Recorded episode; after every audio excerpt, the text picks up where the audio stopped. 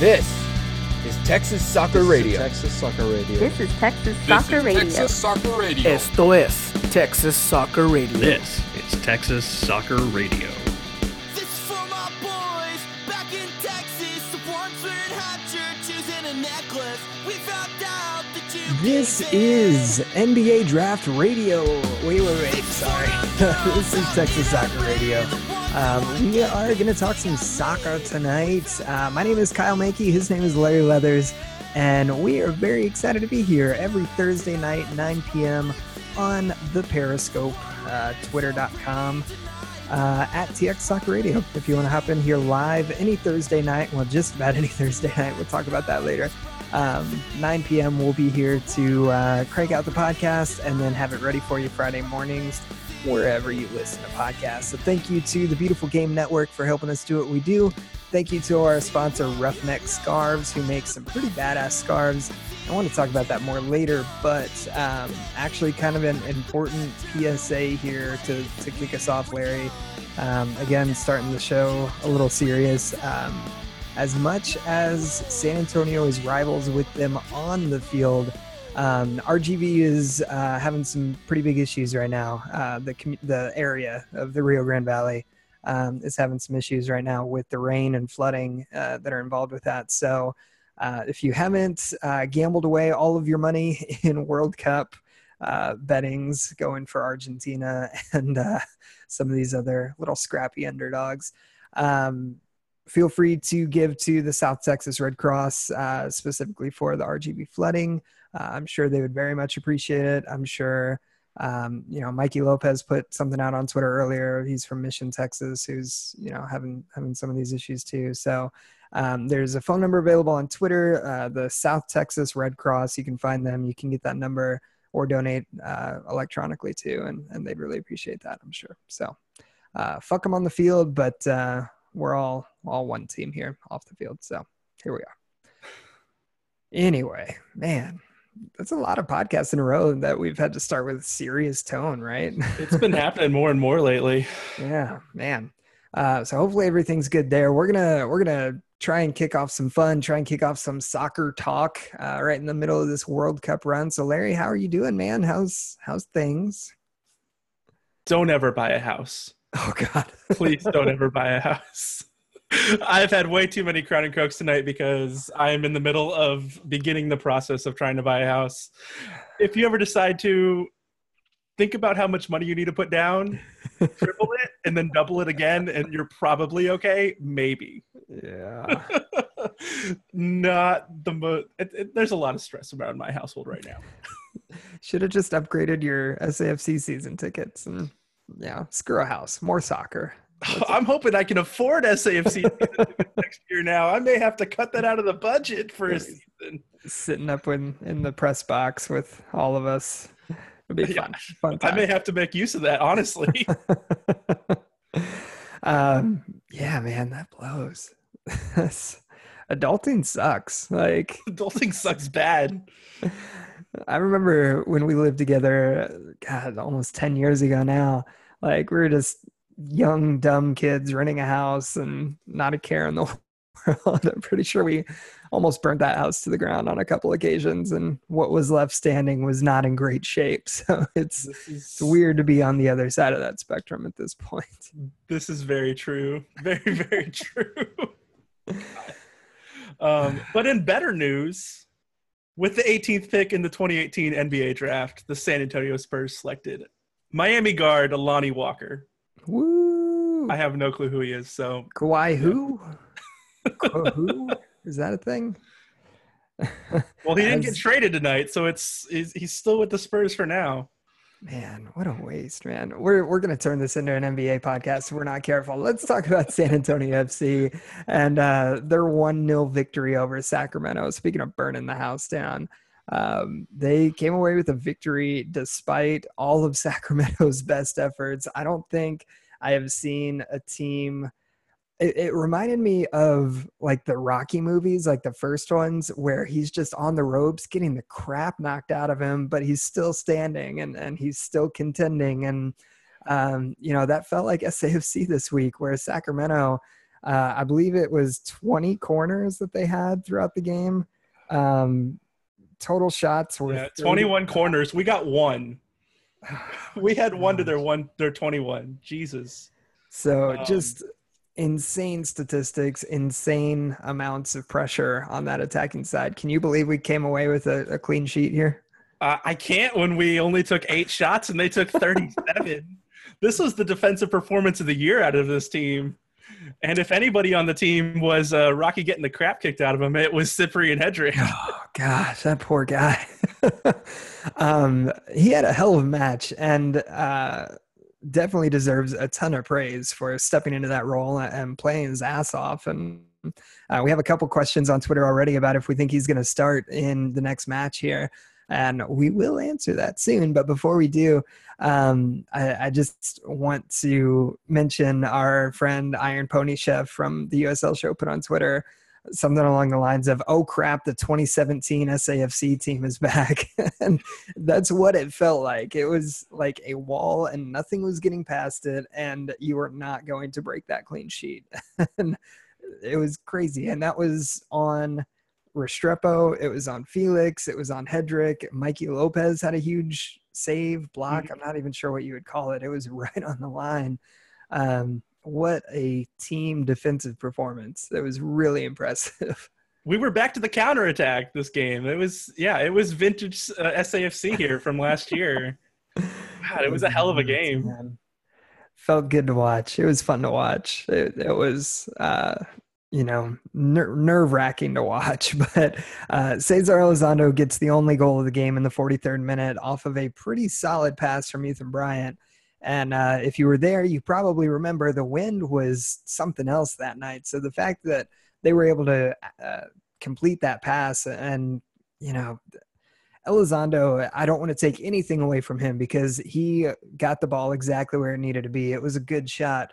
Um, but it was really Cohen that blew that, the the Sacramento goalkeeper, because he came way off his line, but not far enough to actually interfere with Elizondo, and he just gave him not a layup. It was not an easy shot by any means. Uh, all praise to Elizondo for making that. Um, but man, Cohen is a better keeper than that. It was pretty surprising to see. But Cohen's a great keeper. I mean, he's Yeah. he's super super solid, and the Sacramento defense has been great this season. So I'm happy to eke out of there with a 1-0 win here in, in San Antonio. Yeah, three points against a team that's near the top of the table. I think they were in second or third last they were in week. third, third going into it here. Yeah, crazy.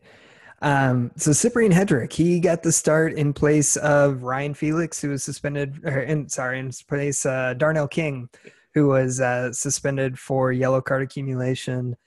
And um, this was a question mark for me. I think it was a question mark for a few people out there.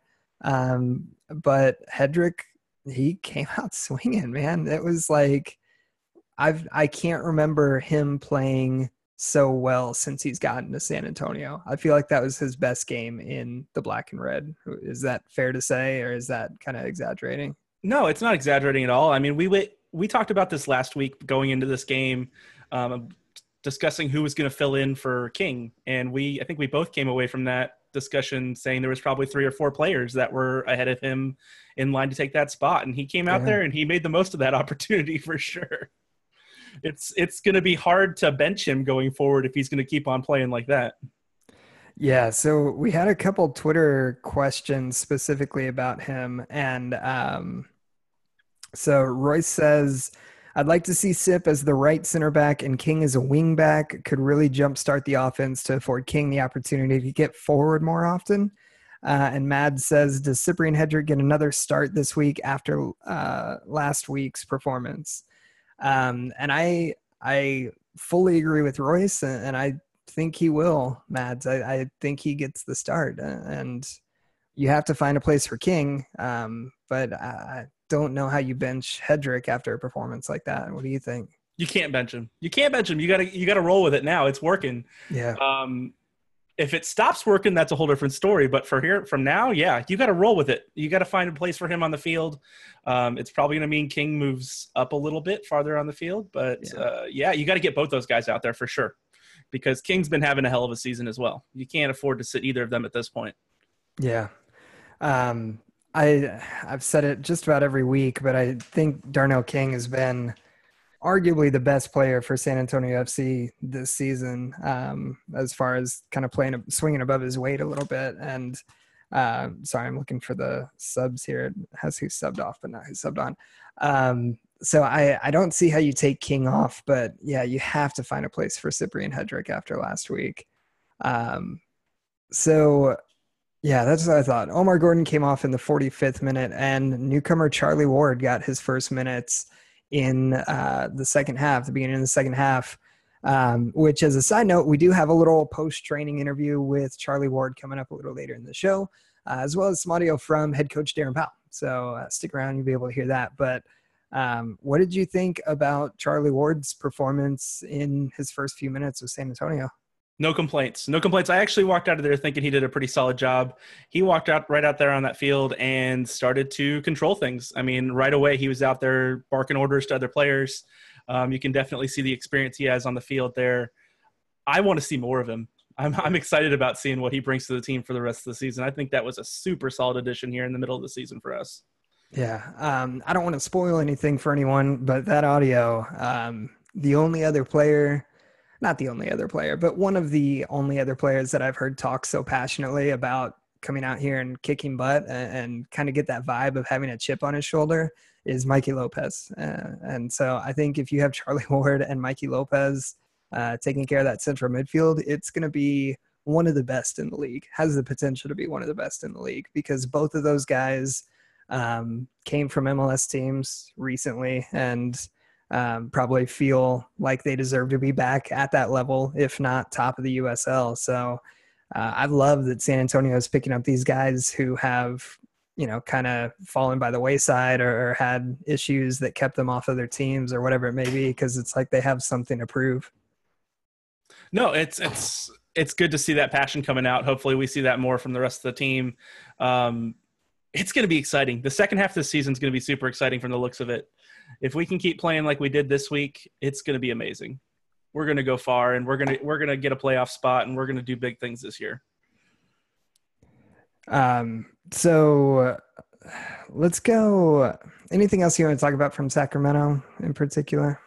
No, hell of a performance. I, I want to see more of it going forward. Same thing for sure. It's just nuts, man. It's just nuts. I I can't believe given how dominant Sacramento was on the attack, um, how much time that they had on the ball, and how many shots they were able to take. I can't believe San Antonio held a clean sheet. That was incredible.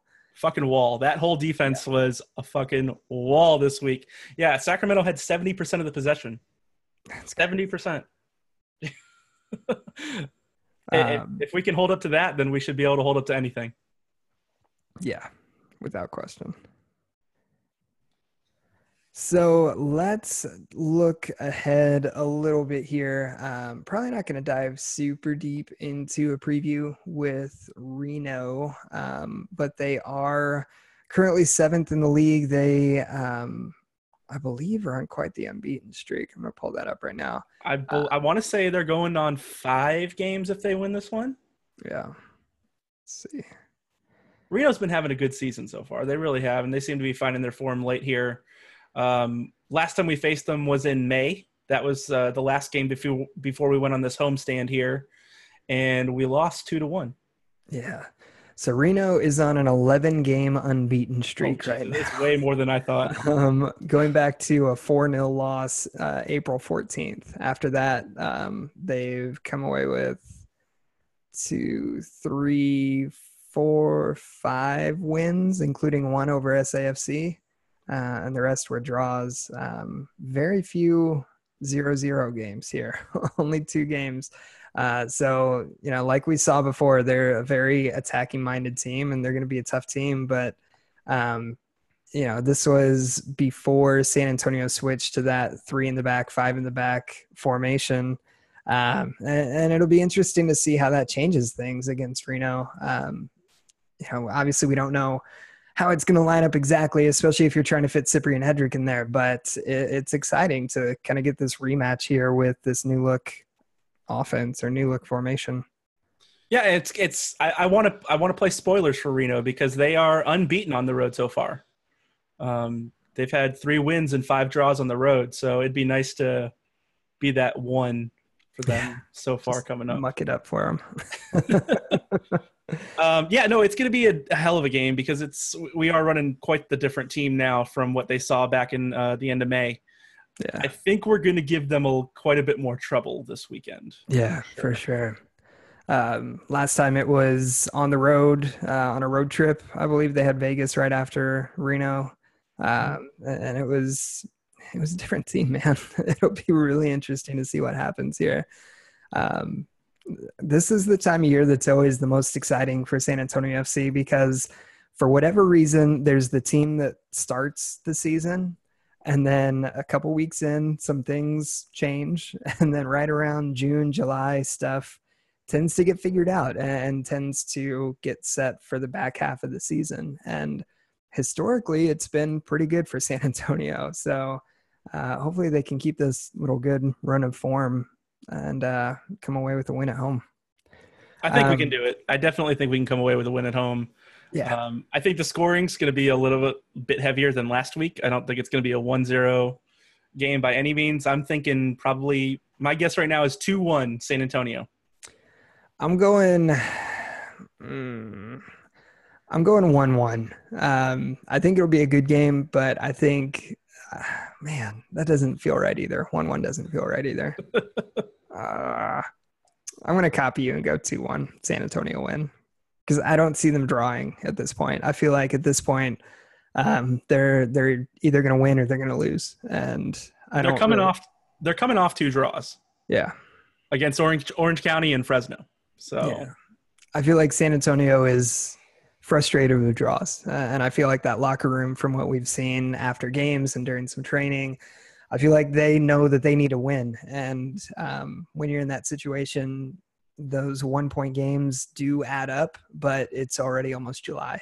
And so you can't bank on those going into the back half of the season. So I think we're going to see several more three point performances or zero point performances going forward where it's uh, a little all or nothing. So I'm going 2 1 San Antonio. sounds good. Um, so we do have some audio from Charlie Ward and Darren Powell. I feel like I had one more thing that I want to talk about before that. Um, oh, I do. Uh, Darren Powell, uh, SAFC rather, announced that they're doing another run with Darren um, before Saturday's match. Um, you can find all that information on their social media accounts and, and everything else. But um, for those who aren't aware, Darren Powell is uh, hosting a few different 5Ks to uh, run for Parkinson's awareness and uh, to, um, you know, just bring awareness to that terrible disease. And so you'll be able to do that Saturday morning uh, before the game. So you can look into that. I believe it's the Tough Texas or Texas Tough 5K. It's in uh, Boerne. I think it goes from Scenic Loop Cafe, if I'm not mistaken. So That sounds Yeah. right. check that out. I don't think I'm gonna make it. I'm not 100% sure, but I'm hoping to make one. Um, anyway, we're gonna try this live for the first time. So if you're watching on Periscope, uh, you are part of the experiment here. Um, here is some audio from earlier today from the end of training with SAFC midfielder Charlie Ward. So join now with newest San Antonio FC member Charlie Ward. Uh, Charlie, what's it like been being in San Antonio over the last couple weeks here? It's been exciting. It's been obviously from Houston and everything that went on there with me being let go and speaking to the manager and then finding a new opportunity. And this just seemed like the perfect fit. So Darren, Andy, all the staff that have been welcoming them. I'm excited to be here. And like I said, I got my first minutes on Saturday and just try and build from there now and have a good uh, end to the season. And what was it like being on the other side of that fan base with Toyota Field? You have a little experience here with RGV before, Yeah. so what was it like having the fans behind you this time? Uh, it's good. I'm, I really appreciate obviously me being an RGV player and now San Antonio. But like I say, RGV's gone. This is my team now. These are my fans now. And like I say, as sad as it is, I had spent a good two years there. This is my team now, and I'm excited. I'm excited for all the fans that are welcoming on Saturday. And like I say, it's just, I'm just excited to be here to finish the end of the season. And like I said, we're aiming for playoffs. When you get in playoffs, anything can happen. I've been there before, so when you get over that playoff line, one match, anything goes. How hard is it to come in in the middle of the season like this and kind of pick up uh, where everybody else is? Uh, Yeah, it's it's it's going to take time. I got my first minutes on Saturday, and I'm no, I don't feel anywhere near my full fitness. But that comes with games, comes with training every day, speaking to the staff, having a set plan, and like I said, that'll come. I've played in this league before. I played at MLS. I'm looking to come here and be what I was before the best player in this league, and like I said, that's what I'm trying to do, and hopefully can do that in this team, and we all complement each other, and we get what we all want, and that's to win. And the club's been on a pretty good streak lately uh, as far as how they've been playing. How do you keep that momentum going? I think every game's different. I think Reno's going to be a tough test this week. I think every game's tough in this league, away or home. And yeah, we've won the last two games. Open Cup, we should have won as well. So we're excited for this next game. Darren's got us training and set up right. Like I say, we're going into every game looking to win, and we'll do that for the club, for the fans that come out every week, and it's exciting. Well, thanks for uh, giving right. us the I time. appreciate it, man. It's good to see you. Good as well. seeing you. Hope to speak to you soon. First goal. So there's Charlie Ward. Does that sound okay? Yeah, it sounded good over here. We did. so here's some audio from head coach Darren Powell, also from uh, after training today. Join with Darren Powell, head coach of San Antonio FC. Darren, your team is on a little bit of a streak right now, a few games in a row of positive play. Uh, what does that do for the team's mentality and, and where you're at right now? Thanks for having me, Kyle. Um, yeah, no, we're very excited. I think uh, things are trending upwards. The level of performances are getting better. They're all slightly different in terms of what were, what were the strengths in, in a particular game and, and what we can continue to improve on from, from game to game. So, you know, it'd be nice to put everything together in, in, in a match, which hopefully will be something very soon. But as long as we're showing progress in, in those categories, then we can continue to, to improve, and the players are feeling obviously more and more confident. But this Saturday we have a very talented Reno team that I think are 11 games unbeaten at this point in time. So it was a good matchup a couple of weeks ago, a very tough matchup, and now it's uh, you know at our home field, and we have to look forward to Saturday night. We saw in the previous game uh, Cyprian Hedrick come back in and play really well. You've got a new midfielder in Charlie Ward. Um, how do you kind of make those decisions on who's getting that call up for the 11 each week? Yeah, no, the, you know, fair play to all the players in this squad. They make difficult, you know, make us have to make some difficult decisions, and what we have to look at is obviously game to game what the opposition strengths and weaknesses are, what the matchups we feel will be strong for the team, and um, you know, in, in this current time, we have to look at, you know, who's going to be available for Saturday and who can certainly contribute from from from the first whistle to the last whistle, and making making this team better. And and that's what we do. We sit around as a, as a staff in terms of preparing and getting our preparation right and our planning right. And you know, we're just excited to to have a lot of. Uh, Good performances week on week out that make uh, the coaching staff have difficult decisions. And we saw a uh, clean sheet in the previous game with Diego Restrepo and the defense kind of standing on their heads at times and, and making pretty incredible stops.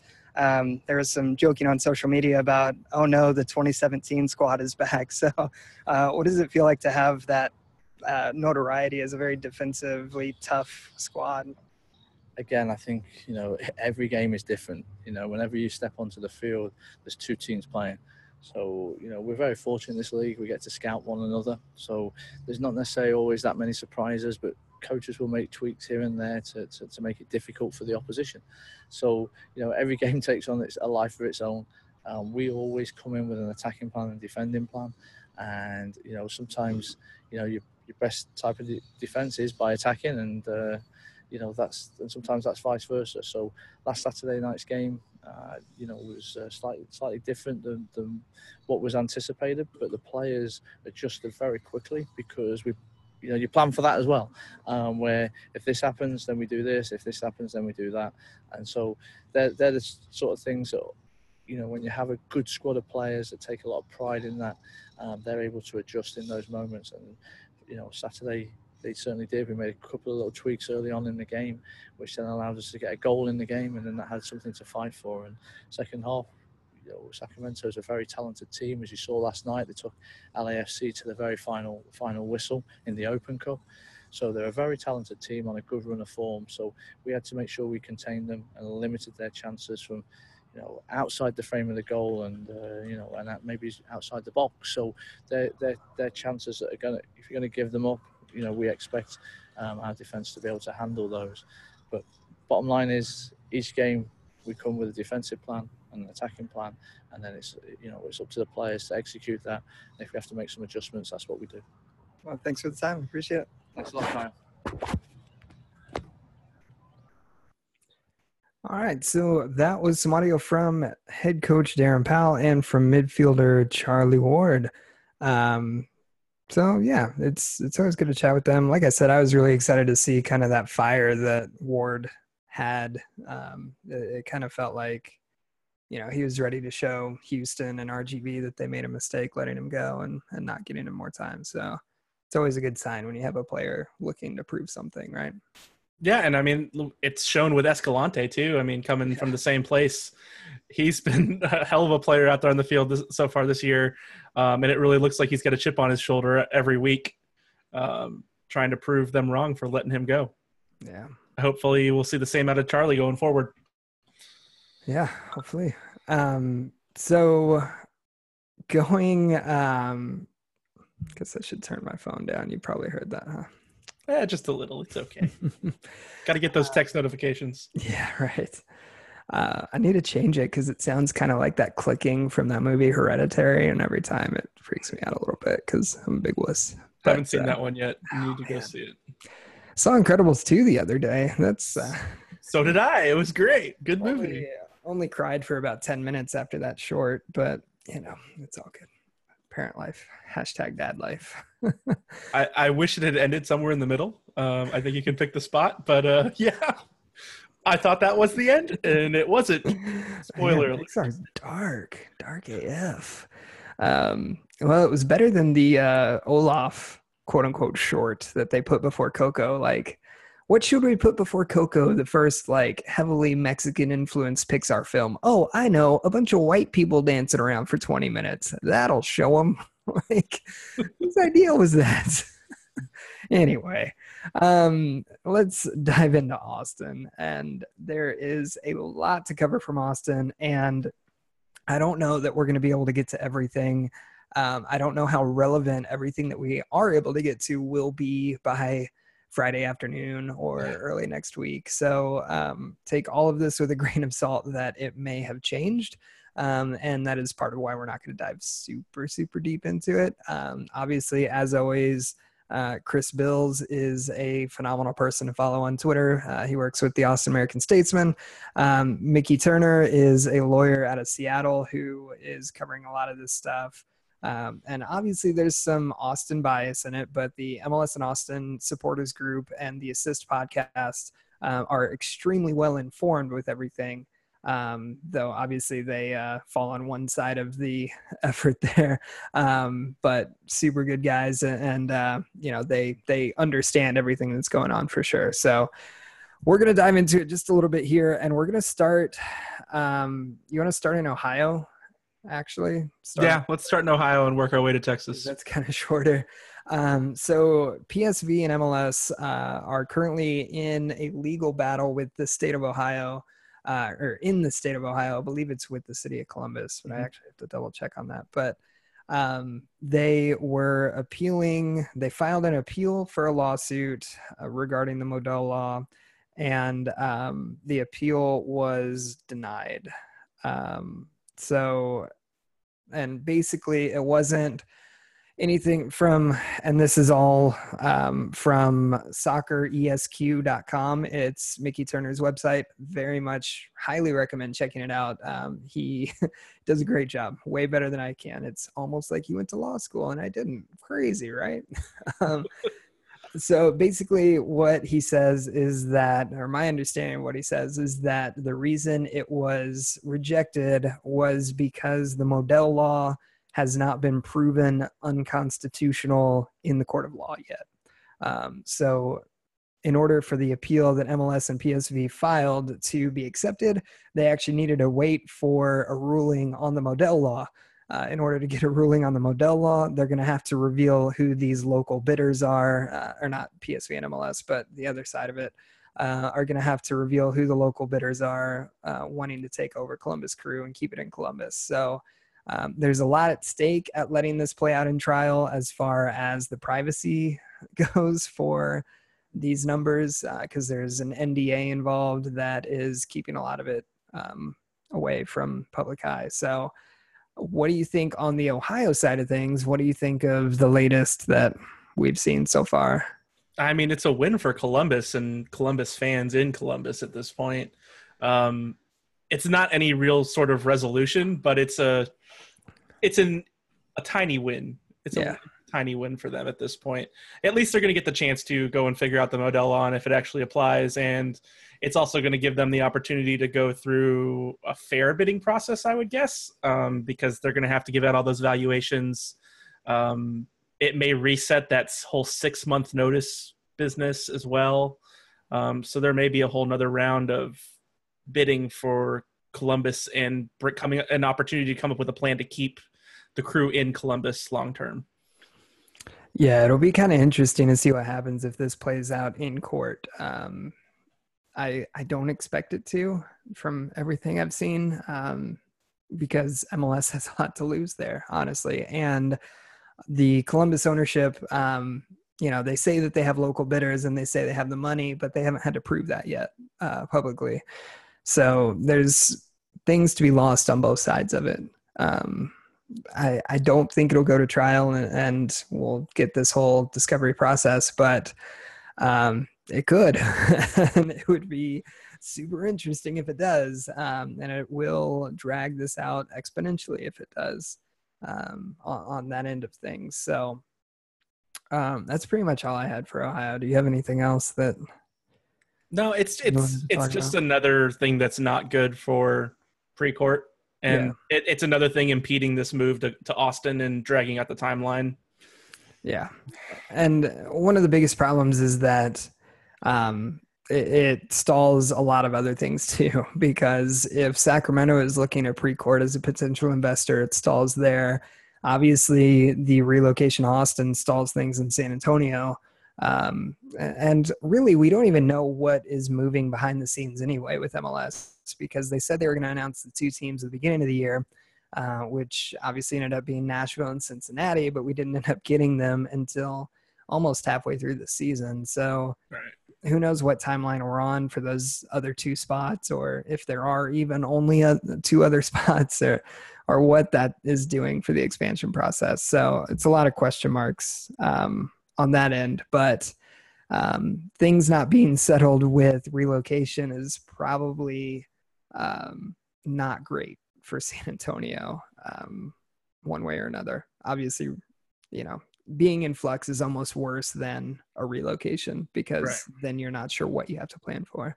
Well, the next step, we mentioned it last podcast, but the next step for the MLS side of things will come, I believe it's the first week of August when they have their next owners meeting. That's when they're set to discuss the next round of expansion. So, first or second week of August, we may have some more answers as far as the expansion process goes.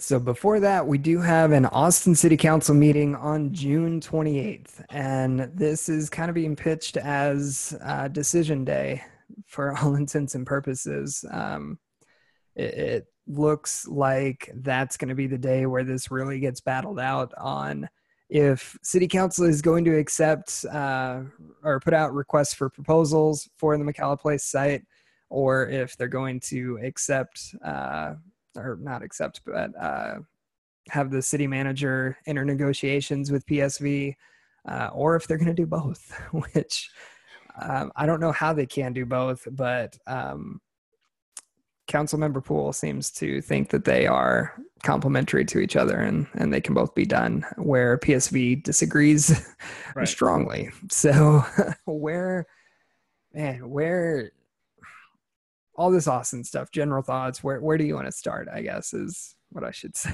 well, it's going to be a long day on the 28th for us, probably. We're going to be sitting there listening to a city council meeting all day long. Uh, the article or the two items are number 60 and 64th on the docket.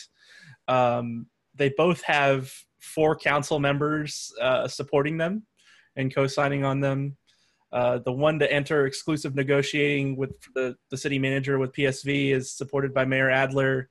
Um, and, and three other more three others uh, the other one has four as well and then there's a couple council members that are still up in the air so there could be some swing votes happening that day.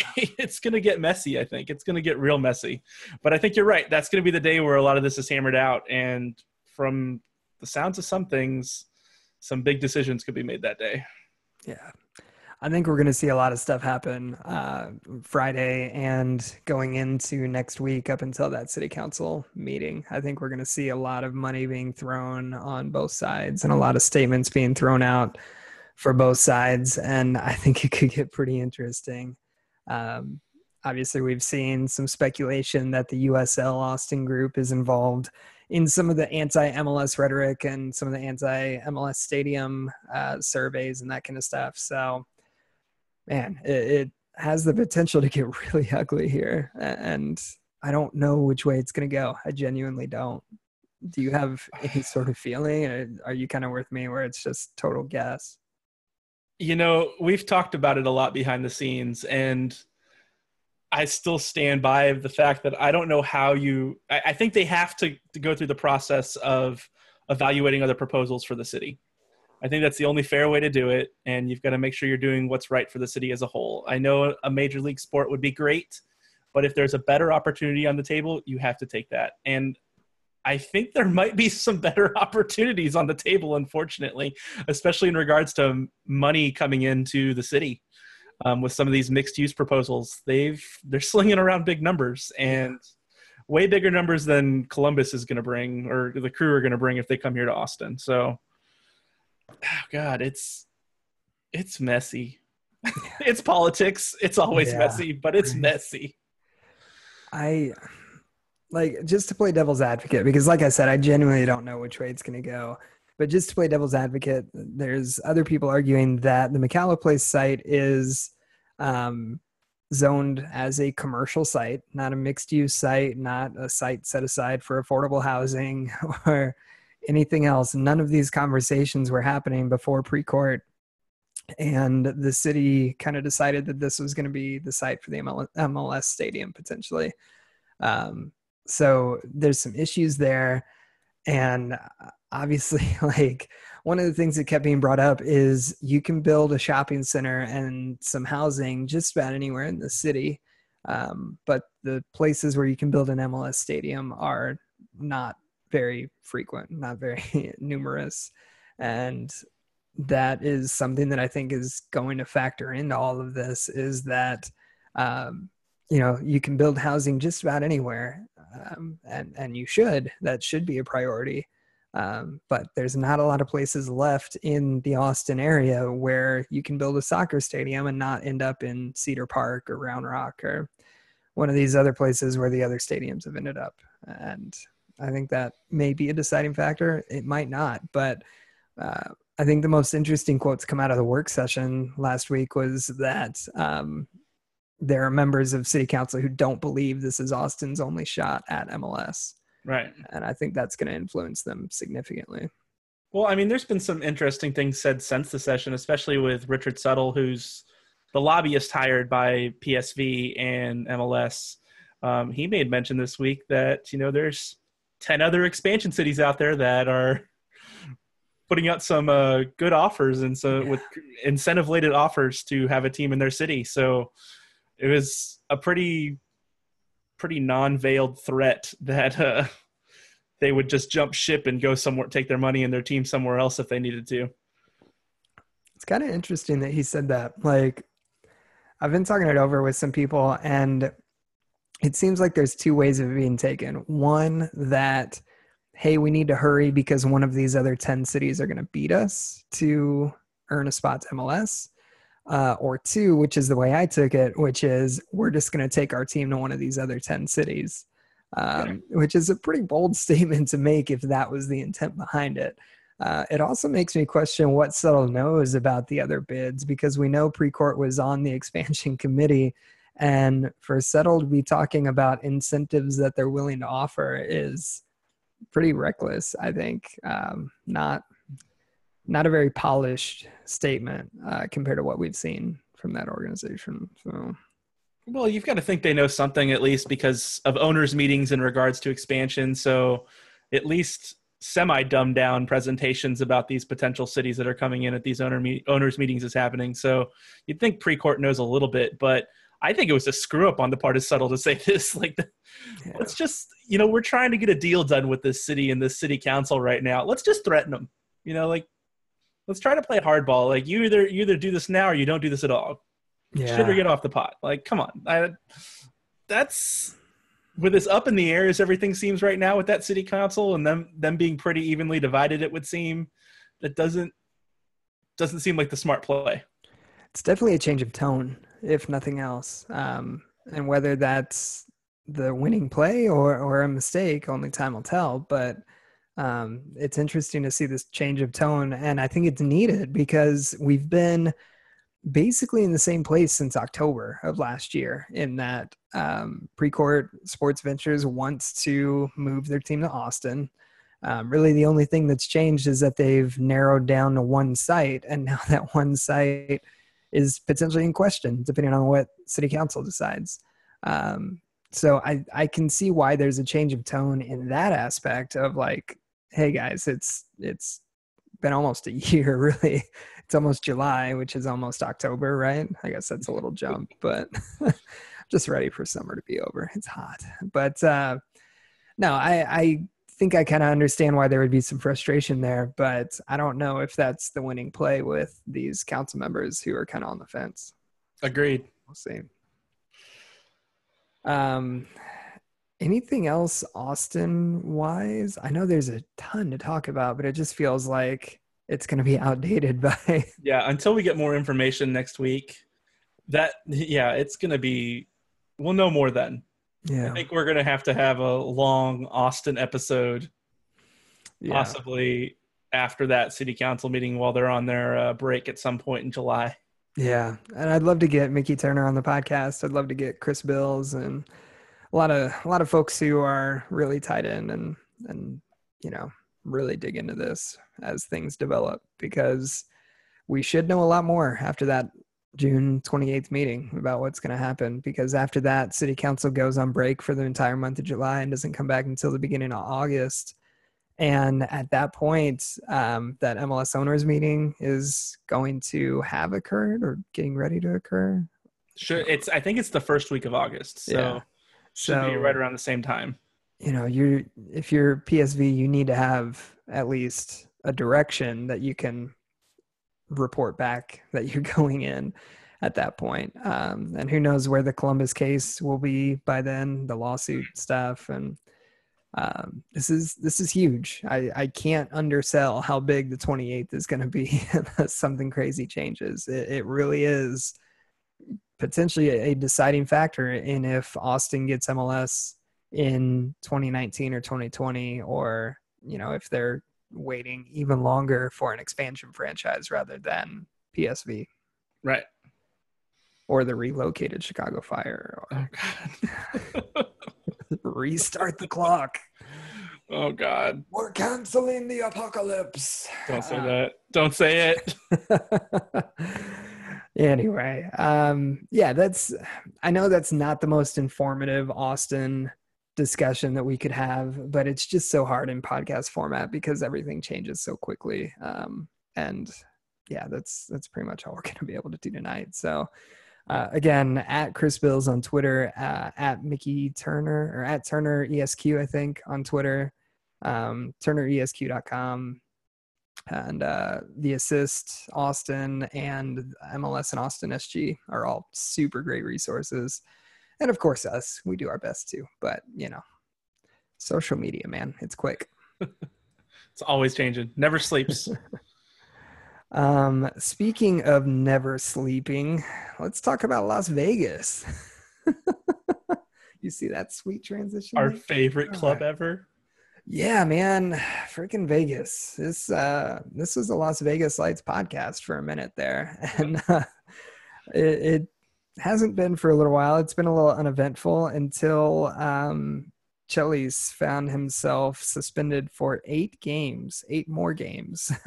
um, and this is a non-appealable offense, non-appealable decision by the league. So he was suspended for laying hands on a fan after their game in Phoenix. Um, both Las Vegas Lights and USL put out statements. You can find those at calledoffside.com. There's an article up there about it. Um, and basically what it sounds like happened was a fan said something inappropriate, which he shouldn't, he or she should not have done. Uh, let's make that clear. The fans should not have done that. Um, but then Chelis put uh, his hands on this fan and uh, asked him to repeat what they said or something like that. I'm going to pull the statement up, but the gist of it is you can't touch a fan no matter what they're saying. So Chelis gets a suspension for eight games. So, in true Vegas fashion, I, I have an idea. And my idea is that we get Dana White on the phone. We talk to the Bellagio. and some way, somehow, we have a Las Vegas Lights cage fight in the UFC in the undercard between Chelis and this fan. I'm on board with that 100%. I mean, it um, seems like something Vegas would do. I'm just throwing it out there. So, Dana White, if you're listening, I know you're not, but please, please make this happen for me. we'll get the llamas to hold the cards in between the rounds. Oh my God. They're going to be in bikinis, right? Llamas in bikinis?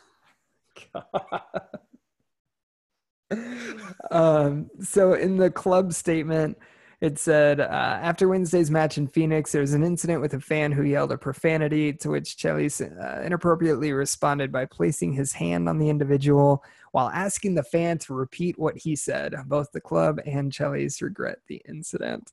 Um, is that the most like gangster shit that you could like? I feel like that's something that you would see in like a mob movie or like uh God, what oh my god what's that movie the uh oh my god you oh my god i'm blanking Oh no, what is it?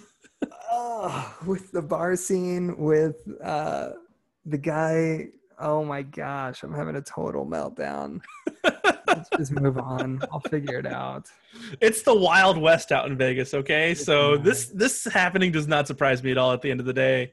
Um, anything goes out there. I, what will Vegas do next? Stay tuned, folks. Stay tuned. i just what is a technical director even doing on the touchline like i think He's Darren touching a Powell- fan. Yeah, well, yeah, fair enough. you got me. like, can you imagine? Like, I think Darren Powell is the technical director for San Antonio FC, but could you imagine if Tim Holt, the managing director, was down on the touchline, just like having at it with fans, like in a negative way? The touchline isn't for touching. What do you mean? Goodfellas. That's the movie I was thinking of. God, I am thoroughly embarrassed that it took me so long to find Goodfellas. And my, I was thinking of Joe Pesci in the bar scene. Okay. um, and but I couldn't think of Joe Pesci's name, so I just had to Google "Wet Bandits" from Home Alone. if you had said that, I would have been able to help you there. oh my god. Goodfellas. It sounds like a character from goodfellas. Like ask him to repeat what he said after he yelled a profanity. I i'm all in man. I'm if i if i had a uh las vegas lights kit i'd be wearing it proud tonight.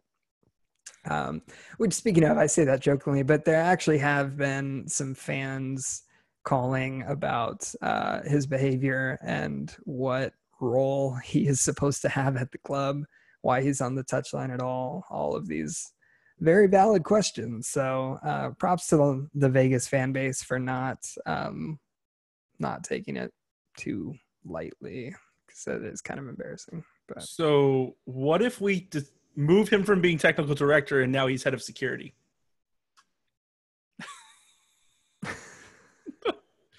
yes, I'm getting progressively more ridiculous here. couldn't hurt, It's right? What's the worst thing that could happen? He touches a fan. Said bad things. Um, we had we had one more uh, Twitter interaction, one more Twitter question here from Pete, um, our good friend Pete at Pete is writing. Um, you guys ever talk about San Antonio getting a Liga MX team instead of MLS? Read that somewhere a few months ago. Um, that is an idea that gets floated around every so often. Uh, the issue with it is that since uh, the United States has a uh, sanctioned top division league. Um, teams in the United States can't play for Mexico, which also has a top sanctioned division league, um, without a extremely difficult to get waiver. Um, so that waiver is why uh, is part of why the Canadian teams are able to play in MLS. The other part being that Canada doesn't have a top division league at the moment, um, so they're able to drop down into uh, the United States top league. But uh, yeah, if San Antonio could get a Liga MX team, they would do it in a heartbeat. There's zero question. Like the fans would be, you know, maybe maybe not all the fans. I'm not going to speak for everybody here, but um, there would be a huge groundswell of fans that would be showing up for Liga MX matches, um, both English and Spanish speaking, and uh, would probably be significantly more successful than an MLS team, um, pretty much anywhere in the country. So, um, yeah, if the Spurs could do that, they do in a heartbeat. But unfortunately, it's a, a FIFA rule, and since FIFA isn't accepting truckloads of cash like they used to, um, probably not going to happen. We'll see. It is FIFA though. You never know. I saw Sepp Blatter, um, Mr. Six Year ban from the World Cup. Sepp Blatter was at the World Cup in Russia this week as a personal guest of uh, Vladimir Putin. So that was solid work, FIFA. You showed him. I don't know that you tell Putin no in this situation. You're just Hey, like, eh, that, if that's all he wants, okay. Just let he can have his friends there. my favorite thing and i'm not i don't want this to get taken the wrong way because i'm not advocating for the chant by any means but i do think it is very humorously ironic that mexico got fined $10000 for doing the chant because it's um, a uh, anti it's a homophobic uh, slur i think is what fifa said uh, so they get fined, but the World Cup is in Russia this year, where it is not illegal to be gay, but pretty close. Um, and then the next cycle, it's in Qatar. Um, so yeah, you showed Mexico for saying that bad word. really stood up for equal rights here by finding Mexico 10 grand and then giving Russia and Qatar World Cups back to back. Interesting choices. we didn't have World Cup on the list tonight. We didn't. Yeah. Any any fun stuff from World Cup that you've seen? Bye, Lionel Messi. Sorry. Bye, bye, little messy guy. Oh, that's not that that group is not turning out the way I planned because I had Argentina Ar- Argentina and Iceland. I I need Iceland to win tomorrow morning. yeah, I I mean Argentina is not eliminated yet as far as I've seen, if They're not. math is They- correct. But it's gonna be really flipping hard for them to uh advance out of that group stage. They need a few things to go their way. They they need Iceland to lose tomorrow. Is really what they need. Yeah. Oh, Yeah, that's not gonna happen.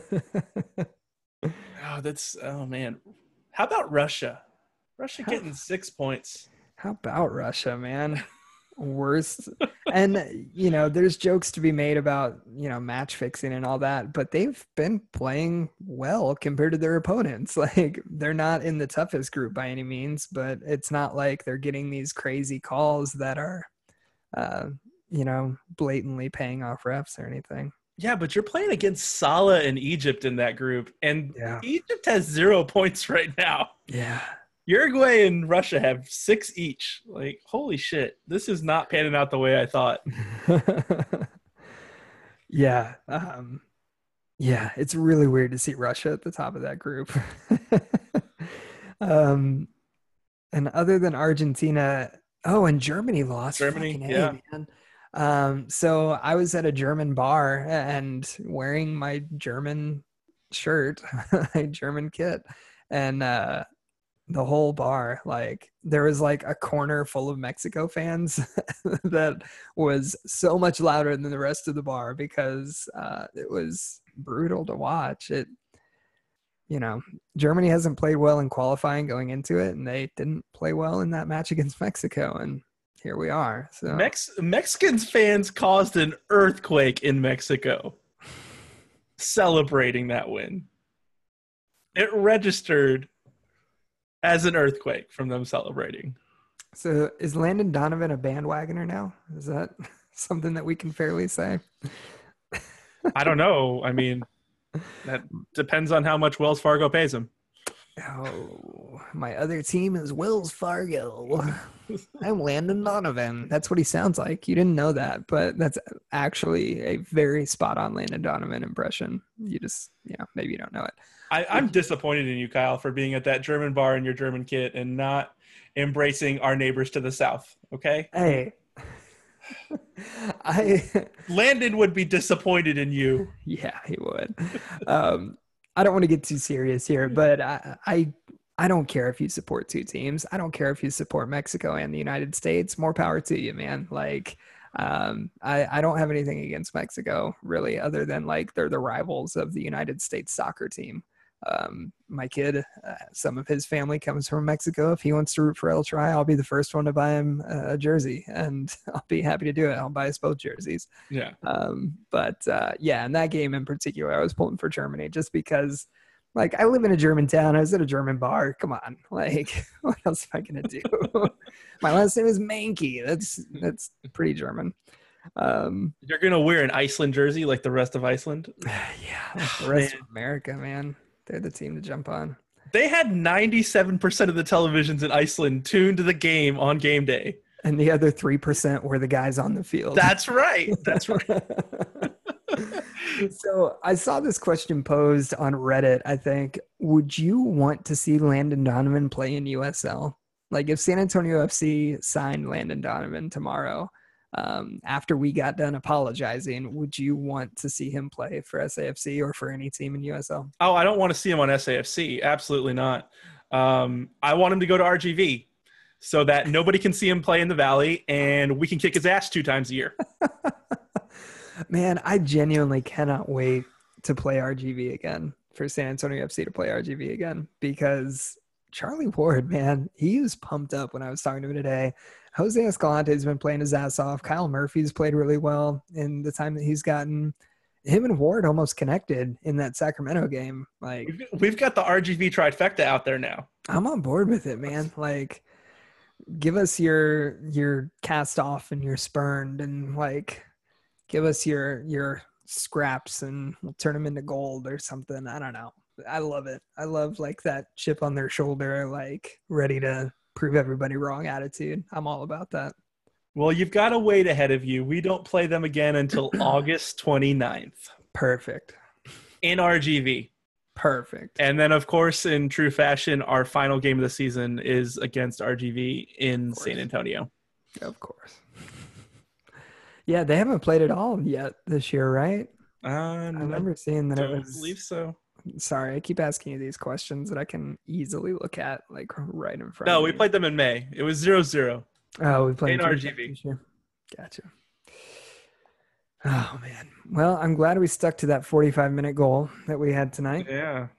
So uh, yeah, We hit the, we're, we're right at the hour mark. It's perfect. yeah, perfect. Uh, I'm gonna take it over here with uh, a bunch of reads that I'm gonna do. So we almost made the hour. We'll be over by a little bit. But anything else that you want to say before we call it a night? No, that's good. Thanks for listening, every- listening everybody. this was fun. Um, thank you, especially to the Beautiful Game Network. Um, and thanks to our sponsor, Roughneck Scarves, official scarf supplier to MLS, USL, and US Soccer. You can get your custom scarves for your group or team at roughneckscarves.com. Before you turn it off, before you turn the podcast off, uh, quick scheduling announcement. We are not going to have a live episode next week. Um, the with the we're just not. Doesn't matter why. Um, but instead of that, we're going to try and put out another episode at some point, either this weekend or early next week. Um, we're not exactly sure when it's going to be, and we're not 100% sure what the content is going to be, but um, more than likely, it'll probably end up being a replay of uh, some more in depth interviews with SAFC players, or, uh, you know, if, if we can grab somebody else, we'll get them. But uh, just a heads up. So there will be another episode before next Thursday, and then we won't be here until um, July Thursday, July 6th at 9 p.m. Central, uh, and then the podcast will be back July 7th, the day afterward, like normal. So it's crazy that it's already July almost. Oh, God. Man. We've got three games in between now and our next episode. Maybe we'll jump on Periscope. I don't know. Yeah, we'll figure something out. We'll but, but it's not going to be a, a podcast version of the show for sure next week. Maybe we'll jump on Periscope. Keep an eye on social media. Like yeah. May- Maybe the week of July 4th you'll get double episodes. Maybe one on Monday night and maybe one on Thursday night that week, so we can cover what happened in Reno and against Colorado on the 30th, and then give a preview for OKC on the 4th and Santos Laguna on the 8th. Thing there's nothing going on. Uh, it's not a major holiday or anything. I mean, oh man. Um, so yeah, we'll probably jump on Periscope at some point. Uh, and in case you didn't know, I know most people know this, but if you have a Twitter account, you have a Periscope account. So you know, you don't have to sign up for anything or jump over to a different site or anything like that. So uh, very easily accessible. That's why we do it. Um, last thing, again, I want to remind you, RGV is having a tough time right now. The region of uh, Rio Grande Valley. Um, please consider giving to the South Texas Red Cross if you can. Um, even a dollar, ten dollars, whatever you have is uh, is very worth it, uh, and it's going to help fellow Texans and your your soccer family there, even though they're. So uh, please consider doing that. Thank you so so much for listening, and we will catch you at some point in the future. Take care.